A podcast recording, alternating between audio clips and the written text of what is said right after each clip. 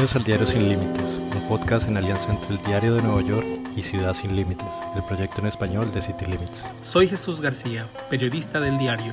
Y yo soy Daniel Parra, periodista de City Limits.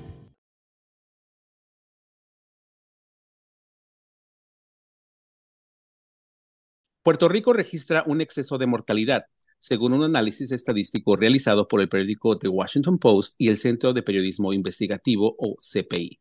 La isla tiene una población de 3.3 millones de personas y tuvo más de 35.400 muertes el año pasado. Eso significan 3.300 más de lo que los investigadores esperarían basándose en los patrones históricos.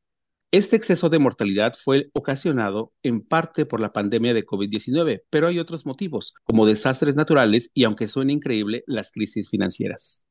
Para hablarnos de los hallazgos que muestran este reportaje, invitamos a Omaya Sosa y a Jennifer Viskovich, que colaboraron con la investigación desde el CPI. Bienvenidas, gracias por acompañarnos. Muchas gracias, Jesús. Daniel, gracias por invitarnos. Saludos, gracias por la invitación. Pues yo creo que hay que empezar, eh, yo eh, me parece desde el inicio, como diría yo, cómo es que surge la idea de investigar esta problemática. Es decir, ¿qué les surgió a ustedes como parte del CPI para avanzar en esta temática?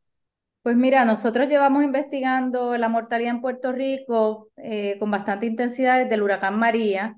Fuimos el medio de comunicación que descubrió el exceso de muertes en el huracán, cuando el gobierno decía que eran solamente 16 muertes y que después de un año tuvieron que admitir que eran casi 3.000 muertes ocasionadas por el huracán y sus secuelas y todas las situaciones que, que, fueron causadas por el huracán, incluyendo la falta de servicio eléctrico. Desde entonces nosotros estamos eh, como periodistas del CPI bastante enfocadas en el tema de la salud, monitoreando las estadísticas de mortalidad de Puerto Rico por distintas situaciones. Para que no lo sepa, y muchos sí lo saben, Puerto Rico ha pasado por distintos traumas y desastres por los últimos cinco años y la crisis financiera que me mencionaba con mucha intensidad por ya más de una década. Así es que eh, todo esto influye. Pasamos después de, del huracán los terremotos, pasamos luego pues la pandemia, pero con un problema en el sistema de salud muy grande, cuando con una fuga de médicos por la situación económica y otros problemas. Así es que eh, los patrones los vamos viendo, ¿verdad? En COVID vimos un exceso de mortalidad también y ahora pues eh, en el 2022 comenzamos a notar con esas revisiones periódicas que había algo que no, que no cuadraba, que había, un había demasiadas muertes para lo que debía haber habido en un momento donde habían vacunas, donde ya había medicamentos para el COVID-19, estábamos viendo muchas más muertes que durante los primeros dos años de la pandemia. Entonces a nosotras dos no nos hacía sentido. Solo como para que toda la audiencia tenga claridad a lo que nos estamos refiriendo, ¿nos podrías contar qué son las muertes en exceso y cómo se levantaron estos datos? Voy a contestar yo, Maya Sosa Pascual. E, este temita de las muertes en exceso, que la verdad que suena complicado y deberíamos explicarlo en términos más sencillos, es mucha más gente muriéndose de lo que debería estarse muriendo, de lo que se moría usualmente en un lugar, un país, una ciudad, una población, ¿verdad? Y en Puerto Rico, por ejemplo, para darles una idea y llegar a aterrizar realmente a esta investigación, este, a su resultado, solían morir alrededor de 28 mil personas al año, 29 mil personas al año, y de repente en el 2022 murieron 35 mil 400 eh, personas. Es un montón de gente más, es un aumento dramático. No son esas 3.300 personas que suman el exceso porque ya venía aumentando. Entonces, ¿qué hace uno? Vamos a decir científicamente, ¿verdad? En, en términos de salud pública, uno saca un promedio de la mortalidad de los últimos cinco años, diez años, y compara las muertes de ese año que usted está evaluando con lo que era ese promedio. Y ya después del 2019 en Puerto Rico ya estábamos tocando las 30.000 muertes, en, particularmente después del 2020 con la pandemia. Así que estábamos en 30, 31, pero como quiera, eh, el aumento pues realmente, este, aún comparado con los primeros dos años de la pandemia, es sustancial, es más de 3.000 muertes y más que durante el huracán María. Quiero comentar algo, Jennifer. Sí, que, que, quiero mencionar este, como un dato importante que cuando hicimos el análisis, pues realmente el 2022 ha sido el año de mayor mortalidad en los últimos 20 años en Puerto Rico. Y como mencionó Mayorita, es, pues es sorprendente porque en el 2022 pues ya había disponible tratamiento y medicamentos para el COVID y sin embargo vimos esa mortalidad tan alta en ese año. En este incremento que registraron, porque además también una de las cosas que llama la atención es que se concentró el pico en personas mayores de 65 años o de 65 años y en, ese, en esa edades más o menos. ¿Por qué esas edades? ¿Qué pasó ahí? Bueno, eh, nosotros no tuvimos la tarea de tratar de eh, investigar las causas. Esta investigación duró cerca de un año y esa es la parte más difícil, ¿verdad? Al principio Daniel preguntaba cómo fue que lo, logramos y cómo qué datos utilizamos, pues es lo que le llaman la base de datos de mortalidad de Puerto Rico. Todos los estados en Estados Unidos lo tienen y muchos de los países, los países también las mantienen, ¿verdad? Y tuvimos que pues llevar al gobierno a los tribunales para que nos demandarlos, para que nos entregaran esa información que es pública y tan importante para la salud pública de un lugar, un país, un pueblo. Ahí hay muchísima información de la gente que muere, eh, su, su este, información demográfica, el, de dónde son y demás, ¿verdad? Este, y a través de esos datos, pues es que pudimos eh, detectar este exceso de mortalidad y las causas, están las causas de muerte. Y esas causas, pues nos permiten este, hacer, ¿verdad? Todo un análisis estadístico para saber de qué murió la gente y quiénes fueron los que estaban muriendo con mayor este, intensidad y dónde. Entonces, también localizar a familiares de estas personas, las personas que son los informantes de la muerte y hacer esas entrevistas. ¿Y qué encontramos? Pues que, ¿por qué preguntaba por qué los de 65 años? No solo los de 65 años o más, sino también los de lugares de menores recursos y de menores recursos médicos, no necesariamente económicos. También en Puerto Rico, pues hay unos lugares donde no hay servicios médicos prácticamente. El pueblo de mayor mortalidad es el pueblo, el tercer pueblo con menor cantidad de médicos en Puerto Rico, ¿verdad? Así es que encontramos que son, Puerto Rico es una isla bien envejecida por la migración, por la crisis económica, así es que ya más de una cerca de una tercera parte de la población son personas de 60 años o más. Hay un factor, son las personas más vulnerables al COVID y a otras enfermedades crónicas que fueron los principales motores de este aumento en mortalidad. 60% de las muertes fueron por COVID, de esas muertes en exceso, y las otras, el otro 40% se dividen en cinco tipos de causas eh, de salud, ¿verdad? Estamos hablando de lo que son eh, enfermedades cardíacas, fallo renal, personas que no se vieron durante la pandemia, no se dieron su seguimiento, ya estaban descompensadas, tenemos enfermedades de salud mental, mayormente alcoholismo, eh, demencias y... ¿Qué se me está quedando, Jennifer? Eh, enfermedades del sistema nervioso, donde la Alzheimer. en, salud mental, sobredosis, y entonces las enfermedades del sistema nervioso, principalmente Alzheimer, también nuevamente personas mayormente adultos mayores, y eh, enfermedades endocrinas de, diabetes. Así que son enfermedades típicas de personas eh, de mayor edad con poco pobre acceso a los sistemas de salud y menor acceso aún porque no tienen transportación en lugares, ¿verdad? Con, con dificultad como, son, como es la montaña. Sí, eh, Jennifer por aquí, eh, Omaya mencionó las muertes por Alzheimer. Esas muertes tuvieron un aumento eh, bien dramático en el 2022 y obviamente pues afectó directamente a esa población que estamos hablando.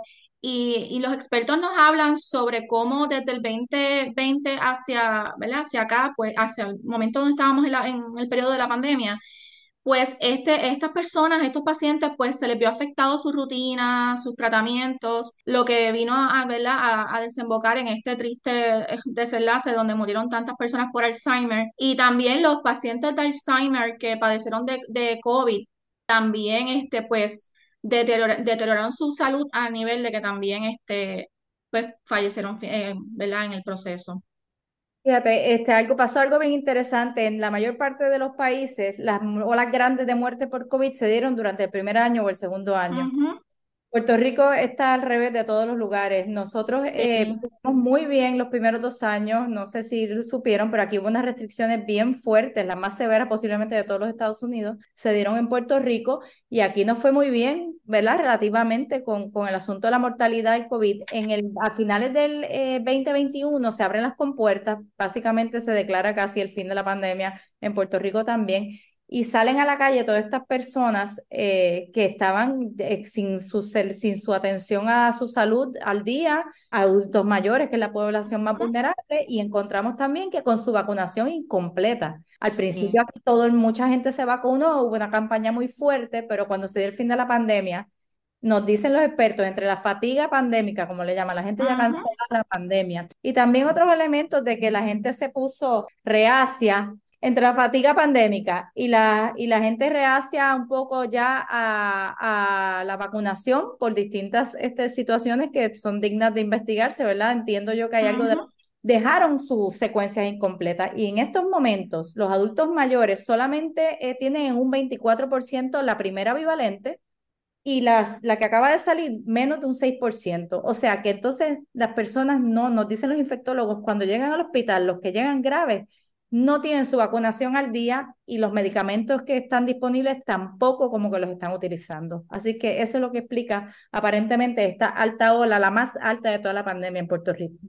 Sí, que esa, ese factor de la vacunación también, según nos, nos, este, los expertos, este, pudo haber contribuido a la mortalidad en esa población y nos preocupa grandemente, como dice Maya, esos números siguen bajitos, siguen saliendo vacunas nuevas, incluso estamos también en Puerto Rico enfrentando una epidemia de la influenza y entonces, pues, pensamos que puede estar pasando lo mismo este, en cuanto a la, a la vacunación. En alianza con City Limits y el Diario de Nueva York, Facchequeado te comenta sobre desinformaciones que afectan a hispanohablantes y comunidades latinas. Quédate y escucha porque esto está facchequeado. Hola, soy Tamoa Calzadilla de Facchequeado. No, no apareció una manada de venados frente a la Estatua de la Libertad. Es una campaña publicitaria para una película de Netflix. Está circulando en TikTok un video que muestra esa aparente manada de venados en uno de los jardines de Liberty Island, la isla donde está la estatua, pero los supuestos venados no son reales. Se trata de una campaña de Netflix para promocionar la película Leave the World Behind. En varias escenas de esa película aparecen grupos de venados que se quedan viendo fijamente a los personajes y algunos de esos personajes interpretan ese comportamiento como una advertencia de que algo malo va a ocurrir. Pero insisto, es una película. Un vocero de la Oficina del Servicio de Parques Nacionales confirmó a Fachequeado que no hay venados en Liberty Island. Tienes todos estos detalles en factchequeado.com y ya sabes, si te llega algo sospechoso, mándalo a nuestro WhatsApp, más 1-646-873-6087 y nosotros lo verificamos. ¡Felices fiestas! Lo que sorprende de los datos que ustedes presentan es que justamente en 2022 pues había más medicamentos disponibles, había vacunas, estaba hablando de una nueva vacuna para las variantes del Omicron, había antivirales, entonces les quería preguntar como qué factores se combinaron para que se dieran como, como estas, estas muertes en exceso en, en, en ese año. Fíjate, yo creo que hay una gran responsabilidad, enorme responsabilidad del Departamento de Salud de Puerto Rico, que los primeros dos años estuvieron muy activos en la calle, orientando a la gente y verdaderamente en aquel entonces había otro secretario de salud, se le veía a él mismo en la calle vacunando y, y orientando a la gente y de repente todo terminó. Hubo un alto, no, no, se acabaron las campañas de orientación, se acabaron las campañas de vacunación, se cerraron los centros de vacunación Nunca se hizo, eh, como dicen en Spanglish, el outreach para ir a las comunidades a buscar a estos adultos mayores y vacunarlos. En Puerto Rico, bien distinto también de los Estados Unidos, menos de un 5% de los adultos mayores viven en hogares de cuidado, de cuidado prolongado, que le llamamos los homes en inglés. Aquí los adultos mayores viven en la comunidad, viven en casitas, viven, muchos están viviendo solos ante la migración o viven con, pues, ¿verdad? con sus familiares y demás. Así que en lugares donde no tienen transportación tampoco. Si usted quiere vacunar a los adultos mayores, usted tiene que ir a visitar a los adultos mayores a los pueblos. Y eso no ha ocurrido y no está ocurriendo pese a esta alta mortalidad que el propio Departamento de Salud está más que consciente porque pues lo, lo han expresado, sacaron un, un, informe menos profundo que el nuestro, pero sí admitiendo que ya había una tendencia y el 2023 pinta igual. O sea, este año que estamos corriendo, tardan varios meses esos datos estar, en estar completamente disponibles, pero los últimos datos este, disponibles llevan por 30.000 muertes y tienen dos o tres meses de atraso, así que podemos anticipar que va a terminar igual o peor. Hay, para dar un dato adicional y citando el reporte que ustedes eh, ayudaron a realizar, el año pasado 110 puertorriqueños murieron por cada 10 mil residentes en la isla. Eso significa una tasa de casi 11% más alta que, digamos, la media en Estados Unidos en general. Pero me llama mucho la atención y aquí es donde me y viene la pregunta. Esto afectó, sin importar, incluso a las personas eh, más ricas, por ejemplo. También registraron esas tasas de mortalidad. Cuéntenos qué significa esto, es decir, cómo es que ya no solamente es por una falta necesariamente de dinero, porque pues estas personas tienen recursos, hay problemas adicionales ahí. Jennifer, ¿quieres coger esa tú? Bueno, en Puerto Rico hay muchísimos problemas este, que afectan, que están afectando eh, la calidad de vida y la salud de las personas. Pues como dijo Mayorita, en Puerto Rico hay una, una situación, una crisis en los servicios de salud. Eh, hay pocos especialistas disponibles. Hay municipios como el de Aguas Buenas, que mencionamos en la historia, donde el número es muy inferior de médicos y no hay casi especialistas. Y también hay otra, otras crisis, este, por ejemplo, en los hospitales. En Puerto Rico recientemente eh, se fueron a la quiebra los principales, uno, uno de los principales este, eh, eh, hospitales en la isla. O sea que es una situación este, complicada a nivel de, de la salud. Y, lo, y el éxodo de médicos es un asunto que lleva muchísimo tiempo dándose en Puerto Rico y que también este es uno de los factores que ha provocado que el sistema de salud en Puerto Rico esté en, una esté precario ahora mismo y esto pues al final de cuentas pues redunda en lo que estamos viendo en esta historia, en esta investigación, en donde todo el mundo se ha visto afectado. Todos nos vemos afectados, por ejemplo, en Puerto Rico para sacar una cita con un especialista, pues tú llamas y realmente pueden pasar meses, hasta un año en que te den una cita con un especialista. O sea que esto es un ejemplo de cómo está la situación ahora mismo en Puerto Rico a nivel de la salud. Sí, para la audiencia de ustedes, la historia en español está completa en periodismoinvestigativo.com, ¿verdad? Y de hecho está mucho más completa que las que salió en el Washington Post, porque nosotras fuimos las que hicimos eh, todo lo de los datos. Y pues hay una versión más resumida en el Washington Post, la versión original está en, en periodismoinvestigativo.com, que es la, la, página del Centro de Periodismo Investigativo. Ahí entrevistamos distintos especialistas en, en, Puerto Rico y eh, uno, uno de los peores, ¿verdad? Este, o, especialidades que está en peor situación es la cardiología. Pues una de las principales causas de muerte en Puerto Rico son pues las causas cardiovasculares y cardíacas. Y en Puerto Rico es la jurisdicción de Estados Unidos, contando los estados y los territorios, con menor tasa de cardiólogos por población. La media creo que es 7.000, un cardiólogo por cada 7.000 habitantes. En Puerto Rico estamos en un cardiólogo por cada 17.500 adultos. Y estamos, eso significa los adultos de 18 a 64 años. O sea que ni siquiera estamos contando las personas mayores de 65 años aquí. Tú preguntabas, ¿verdad? Te voy a tutear. ¿Por, ¿Por qué la gente rica también se está viendo afectada? Pues miren, no importa el dinero que usted tenga. Hay un cardiólogo por cada 16.500 habitantes y usted tiene que esperar. Y ellos también están envejecidos. De hecho, la edad promedio eh, de los médicos especialistas en Puerto Rico sobrepasa los 60, 65 años ya. Así que tenemos un problema muy grave de una combinación de factores que se explican bien en la historia y se dio la tormenta perfecta cuando se abrieron las compuertas de la pandemia y se encontró pues la población eh, vulnerable que realmente es casi todo el mundo, incluso la gente adinerada con esta situación.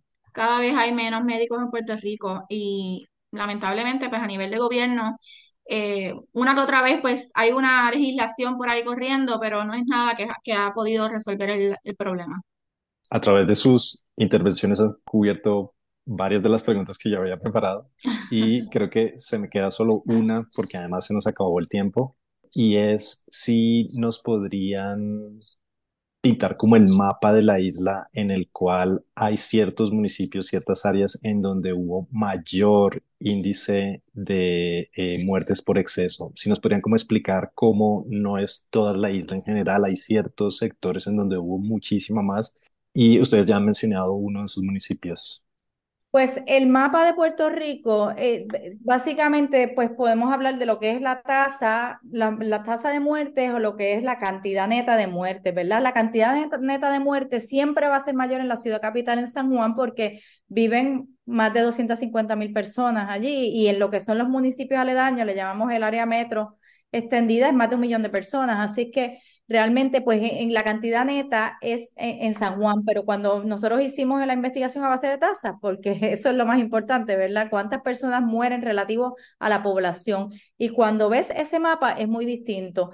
En, en San Juan hay mucha más, la, la, la, mayor cantidad de servicios médicos se concentra en San Juan. Y cuando ves las mayores tasas de muertes están en municipios, algunos de la montaña o del sur sureste de Puerto Rico, que son los municipios más pobres y con menores servicios de salud y muchas veces aislados, ¿verdad? En el municipio que utilizamos de muestra para esta investigación, pues para llegar desde el pueblo hasta las casitas, a veces son 45 minutos, 50 minutos, y estamos hablando de un pobladito que lo que tiene son dos médicos. O sea que realmente para ir a un hospital se tienen que trasladar a otro municipio y pues por curvas y demás, personas que son muchos adultos mayores que no tienen vehículos y el caso que, que, que, reseñamos, pues la señora esperó dos horas por una ambulancia, pues falleció, ¿verdad? Así que un poco, eh, quizás Jennifer puede aportarnos los numeritos de comparar ese municipio de Aguas Buenas, de la montaña, con lo que son los médicos en el área de San Juan, por ejemplo, y van a ver un contraste pues muy grande. Aguas Buenas encabeza la lista de municipios con el mayor aumento en la tasa de mortalidad en Puerto Rico, con un incremento de, de un 50%. Aguas Buenas es la, la, tercera peor tasa de médicos por habitante de los 78 municipios de Puerto Rico, donde hay solamente 7 galenos por cada 10.000 habitantes, ¿verdad? Según análisis que hizo el Departamento de Salud y que incluimos en la historia. Y San Juan es el pueblo con la mejor tasa, con 88 médicos por cada 10.000 habitantes estamos hablando de 7 versus 88. Y luego cuando tú te vas a esos 7, bendito, creo que hay un especialista entre los 7 o 2. O sea, realmente lo que son son médicos generalistas, que le llamamos en Puerto Rico en español, en, inglés me imagino que es General Practitioner, que no pueden resolver urgencias este, realmente. Así que ciertamente, pues especialistas, los que pueden resolver problemas son muy pocos. Sí, en el caso particular de Aguas Buenas, pues Aguas Buenas, los poquitos médicos que hay están concentrados en el casco urbano, en la zona del pueblo, y entonces las personas que viven en barrios distantes, que están hasta 40, 40 eh, minutos, debo decir, de, de esa zona del pueblo, pues se le hace muy difícil, no, hay problemas de transportación también, y entonces es muy complicado para estas personas pues llegar al, al pueblo a recibir estos servicios que, como dijo Maya, son servicios de medicina general este, tampoco son de especialistas, y porque si tienen que ir a un especialista, tienen que ir a otro municipio, y entonces se le complica todo porque muchos no tienen carro, tienen que buscar quien los lleve, son personas, estos son adultos mayores, o sea que vemos una dificultad allí. Sí, el caso de, de doña Margarita Gómez Falcón, que es la protagonista de nuestra historia, resume todas estas situaciones estamos diciendo, porque pues es una persona que padecía de enfermedades crónicas, pero que se mantenía estable, ¿verdad? Eh, tenía sesenta y tantos años y ella, eh, los familiares no entendieron bien, ¿verdad? De, qué murió, pues dicen que les dijeron que murió de un paro respiratorio, así está en su certificado de función, por eso es importante ir a esa base de datos y al certificado de función, pero cuando, va, cuando vamos a la entrevista y entramos en profundidad, nos dicen que había tenido COVID el año anterior, no aparece en ningún lado el certificado del COVID y que ella comenzó a tener problemas respiratorios a partir del COVID, porque sus causas crónicas pues eran fallo renal, era diabetes, eran otras cosas. Así que esta es una señora con típica, ¿verdad? Este, persona, adulto mayor puertorriqueño con varias condiciones crónicas, le da el COVID, no asocia el COVID a su nueva condición crónica y de repente, pues el servicio de salud se tardó dos horas en llegar, pues mire, ya usted tiene ahí la situación completa. Y no son personas tampoco eh, de escasísimos recursos, eran personas pues, de clase media, eh, ¿verdad? Que tenían su, su, casa y sus cosas. Ciertamente eh, es otra cosa lo que está pasando aquí. Las instituciones en Puerto Rico, los servicios están este, en su peor momento solamente ya para despedirnos, estaremos diciendo que muchas de estas muertes pudieron prevenirse si hubiera atención médica más adecuada, básicamente.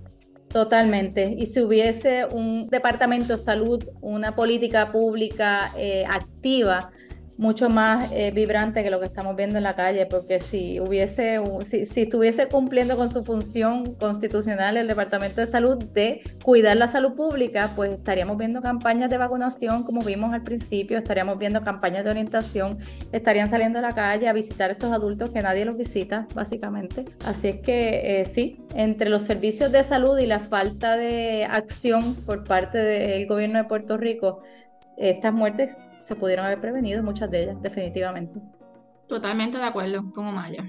Perfecto, pues muchísimas gracias por eh, explicarnos un poco más y sobre todo hacernos entender, bueno, la problemática que existe. Hay muchos datos que se pueden consultar en periodismoinvestigativo.com. El reportaje es bastante amplio, tiene muchísima información que, bueno, evidentemente es imposible ponerla toda en el podcast, pero muchísimas gracias.